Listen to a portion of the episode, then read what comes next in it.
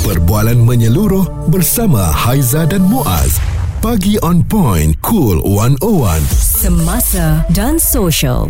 Kasih sayang seorang ibu dengan anak ni sampai ke syurga. Mana ada ibu yang sengaja nak tinggalkan anak hanya kerana seorang lelaki Muaz. Tapi eh, ceritanya adalah yang dikongsikan ya. Okey, sebab uh, kita semua sedia maklum bahawa mereka uh, ibu tunggal ini memang kadang-kadang kehidupannya sukar hmm. ya. Um, sama ada nak meneruskan kehidupan, mencari ya. cinta sejati, mencari orang yang boleh menjaga kita.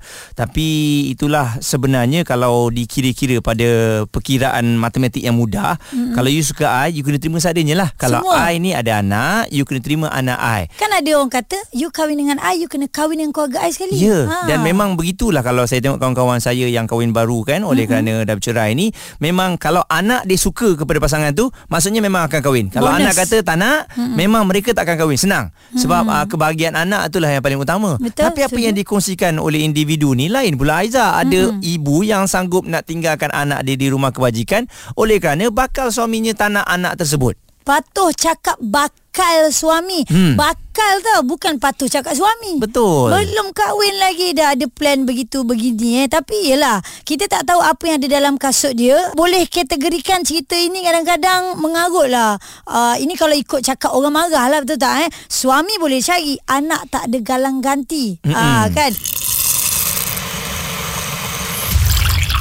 Responsif menyeluruh tentang isu semasa dan sosial.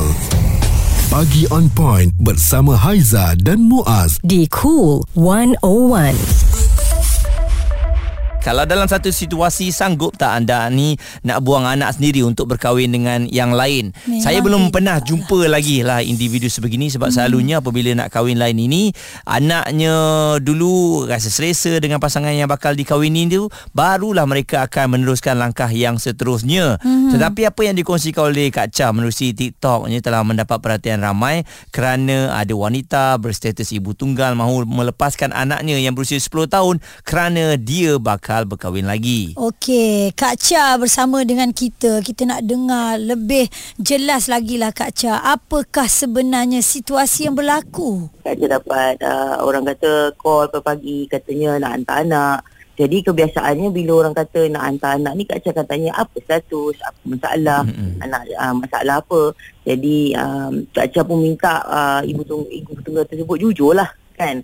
Uh, jadi dia, secara jujurnya dia bagi tahu uh, yang dia nak berkahwin lain uh, bakal suami dia tu tak boleh terima uh, dia uh, ada anak jadi anak dia pun ada masalah sikit dikit jadi dia ingat dia nak hantar dekat sini lebih uh, lebih baiklah uh, macam tu maksudnya dia nak letak tu untuk ditinggalkan selama-lamanya atau macam mana Kak Chia?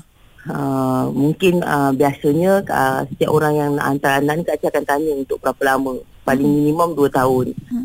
Uh, jadi dia cakap uh, mungkin 2 uh, 3 tahun sampai anak dia dah okey, uh, lepas tu dia ambil lah balik uh, macam itulah. Oh, dah macam okay. tu je dilepaskan dia, dia bagi syarat eh. begitu eh. Okey Kak Cha, sebenarnya di rumah kebajikan yang uh, Kak Cha uruskan ini uh, memang kalau nak menerima anak-anak yang untuk dihantar di sana tu apakah agaknya situasi ataupun yang boleh uh, mereka duduk di sana selalunya yang Kak Cha terima tu statusnya okay, uh, status yang banyak Kak Cha terima adalah asnaf fakir miskin okay. uh, broken family, ibu tunggal, anak yatim, uh, anak-anak yang berstatus yang nak bersekolah tapi keluarga mereka tak mampu hantar sekolah. Hmm. Dah umur 10 tahun baru nak first time data apa orang kata daftar sekolah, anak-anak yang macam tu hmm. yang kita nak fokus. Uh, kita tak nak fokus pada anak-anak yang keluarga dia oh macam orang kata apa nak melepas tanggungjawab. Hmm. Uh, macam tu nanti orang kata sebab Kak Cha pernah lalui situasi ni uh, bila uh, dia dah berkahwin nanti dia akan lepas tangan. Kita nak telefon dia kan dia tukar nombor telefon. Apa-apa berkenaan anak dia kita tak boleh nak telefon dia. Itu payah. Uh, jadi kesan memang betul-betul tu pada anak lah kan yang kita akan nampak nanti bila dia membesar. Mm-hmm. jadi Kak Cha di hujungnya Kak Cha adakah Kak Cha menerima permintaan wanita ini? Tak Kenapa Kak Cha? Kenapa ha. kenapa tak diterima? Sebab Kak Cha memikirkan bagaimana? Tak tak kesian ke Kak anak tu takut nanti dibuang juga sebab niatnya tu memang nak hantar ha, hmm. kan? Uh, Kak Cha uh, punya uh, pemikiran masa tu Kak Cha nasihatkan beliau mm-hmm. uh, untuk dia berfikirlah untuk dia pilih anak dia lebih daripada orang lain. Sebab mm. orang lain kalau nak terima dia, orang lain kena terima anak dia sebab anak dia dah ada awal. Mm. Jadi uh, Kak Cha tak nak bagi peluang Tak nak ada uh, orang apa uh, Mengajar Membiarkan dia uh, Lepas tanggungjawab dia Mm-mm. uh, Sekarang belum belum nikah pun Dia dah pilih untuk hantar anak dia Kat pusat perkahwinan Ya. Apakah nanti Dah menikah Mm-mm. Ah, kita tak nak kita tak nak anak anak-anak tu dah member, uh, memberontak orang kata kan mm-hmm. nanti masuk di sini dia lebih memberontak dan dia buat satu budaya yang tidak baik dekat dalam ni kita bagi dia peluang lah untuk dia fikir panjang-panjang insyaallah kita doa yang baik-baik rasanya Suara serta informasi semasa dan sosial bersama Haiza dan Muaz. Bagi on point cool 101 Rasa sedih dengan apa yang berlaku. Ada ya ibu yang sanggup buang anak sendiri Nak berkahwin lain. Um, Dan ini juga pernah dikongsikan oleh seorang lelaki Bernama Herman Sudil Merupakan salah seorang pengurus sebuah Pertubuhan Kebajikan TBQ Amal di Johor. Mm-mm. Katanya suami yang nak dikahwini tu tak sampai setahun dia kenal eh. Tapi mak ni sanggup buang anak sebab nak kahwin. Jujurlah saya Ha. sebagai seorang lelaki eh kalau anda seorang wanita ni berkenalan dengan lelaki hmm. nak kahwin dia kata I boleh terima you tapi I tak nak anak you tak payah kahwin lah eh. Yang kat situ dah pangkah Itu pada awalnya kita dah tahu dah. Untuk masa akan datang tu lagi ma- bermasalah. Hmm. Kita masih lagi bersama dengan Kak Cha, wakil rumah kebajikan Anafi yang mana dia berkongsikan melalui TikTok eh, dan uh, ianya viral apabila ramai yang berkongsikan kisah mengenai nak buang anak ni. Hmm. Jadi mungkin Kak Cha kongsikan sikit Kak Cha di rumah kebajikan ini bagaimana menguruskan situasi ataupun emosi anak-anak ni Kak Cha. Yelah, diorang ni faham, diorang ni tahu, diorang ni diletakkan di situ atas sebab tertentu. Ya. Macam mana Kak Cha? uh, ini perkara yang orang kata uh, biasalah untuk kami ni lalui kan setiap anak yang baru-baru yang baru masuk mereka ada orang cakap kenapa mak mereka tinggalkan dekat sini? Uh, dan sebagainya. Biasanya kita akan ada sesi sesi kaunseling lah masa tu. Uh, sesi kaunseling tu kita akan kumpul ramai-ramai anak-anak yang ada ni uh, kita akan terangkan macam mana perjalanan uh, kehidupan di asrama Anafi ni. Mm-hmm. uh, macam Kak Cia sendiri Kak Cia me- uh, apa orang kata mengamalkan konsep kekeluargaan. Ya. Hmm. Ah, jadi Kak Jah akan cakap dengan anak-anak Dekat sini kita semua keluarga Inilah kawan-kawan awak Inilah adik-beradik awak Yang awak ketiga satu rumah satu bantal Hmm.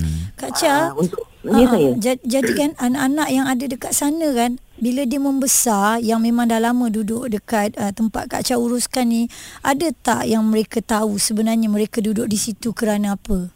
Ah, kebanyakannya tahu. Kebanyakannya Kak Cha akan terangkan pelan-pelan. Ah, Hmm. Pelan-pelan Kak Cha akan bagi dia faham situasi tu supaya tak adalah nanti tiba-tiba dia memberontak. Tak adalah nanti uh, bila dia dah macam 18, uh, dia rasa macam ah, ada keluarga tidak guna lah letak kat sini.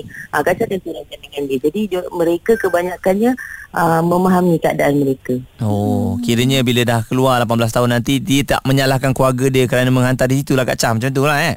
Ha betul. Hmm. Sebab Kak Cha tetap akan uh, suruh waris ambil waktu raya. Hmm. Supaya tak nampak lah hari- ada betul, jurang waktu- perpisahan tu kan. Betul. Momen-momen uh, macam hari raya kan dia tengok ada kawan-kawan dia ada yang saudara ataupun pakcik-makcik ambil kan. Mm-mm. Sampai dekat dia tak ada pernah terjadi Alah, uh, peristiwa macam tu. Jadi Kak Cha akan paksa. Ha, tapi biasanya dia orang ni kalau dah balik 2 3 hari kan, uh, Kak Cha dia nak balik asrama nak raya dengan Kak Cha. Ha, macam tu pula. Ah, dia Yelah, dah, dah biasa. Dah selesa dah Keluarga selesa. kat situ Jadi uh, Kak Cha Selain benda tu juga kan Kalau uh, kita lihat eh Um, ba- bagaimana dari segi kebajikan pengurusan um, dana dan sebagainya Kak Cha Adakah Hmm. sukar Sebab saya memikirkan Ini di Bukit Mulia tau Maksudnya di Lembah Kelang Hmm. Masih ramai lagi ke anak-anak asnaf Yang dihantarkan di situ Maksudnya keluarga yang susah ni Okey, uh, untuk zaman orang kata tahun 2024 ni sebenarnya masih ada lagi asnaf-asnaf yang uh, susah. Ada hmm. ada daripada kes-kesnya yang ibunya terpaksa menanggung hutang alung yang ditinggalkan oleh bapa. Hmm. Uh, jadi untuk keselamatan anak. Jadi pada macam Kak Cha, Kak Cha fikir, uh, sekarang ni untuk yang kita ambil anak-anak contohlah ada ibu tunggal ni ada tiga orang anak. Mm-mm. dengan keadaan gaji dia yang seribu setengah dengan cikgu rumah dia tak mampu kan? Jadi Kak Cha mungkin ambil uh, seorang atau dua orang. Yang seorang masih lagi dengan dia. Uh, macam tu. Oh, jadi dia dia berpisah sebentar lah dengan adik-beradik yang lain tu ya. betul. Hmm. uh, jadi dalam kalau masa ada je ibu ibu-ibu tunggal yang dah berkahwin lain dia dah stabil dia ambil anak dia dan masih dah bawa anak dia datang melawat Kak Cha kat sini sekali-sekala ada juga Ada yang ada yang tak ambil langsung Kak Cha? uh, yang tak ambil langsung tu uh, dah kurang lah Hmm. Baiklah. Yang yang ada di sana sekecil umur berapa Kak Cha? uh, seawal umur 6 tahun Hmm.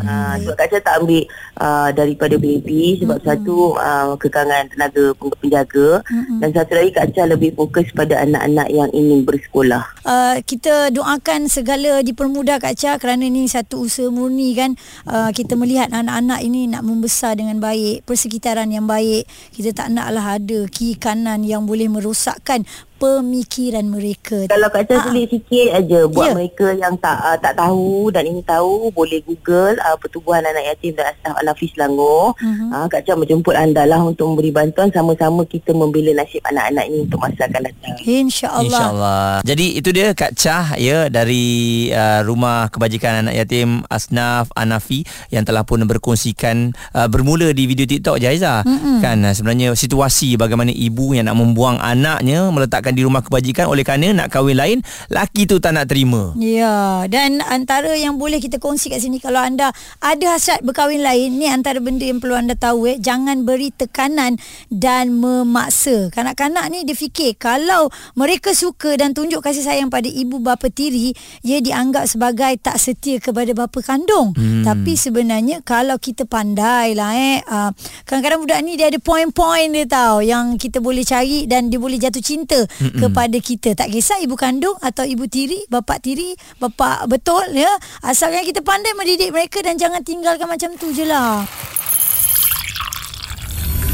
Perbualan menyeluruh bersama Haiza dan Muaz. Pagi on point, cool 101. Semasa dan social.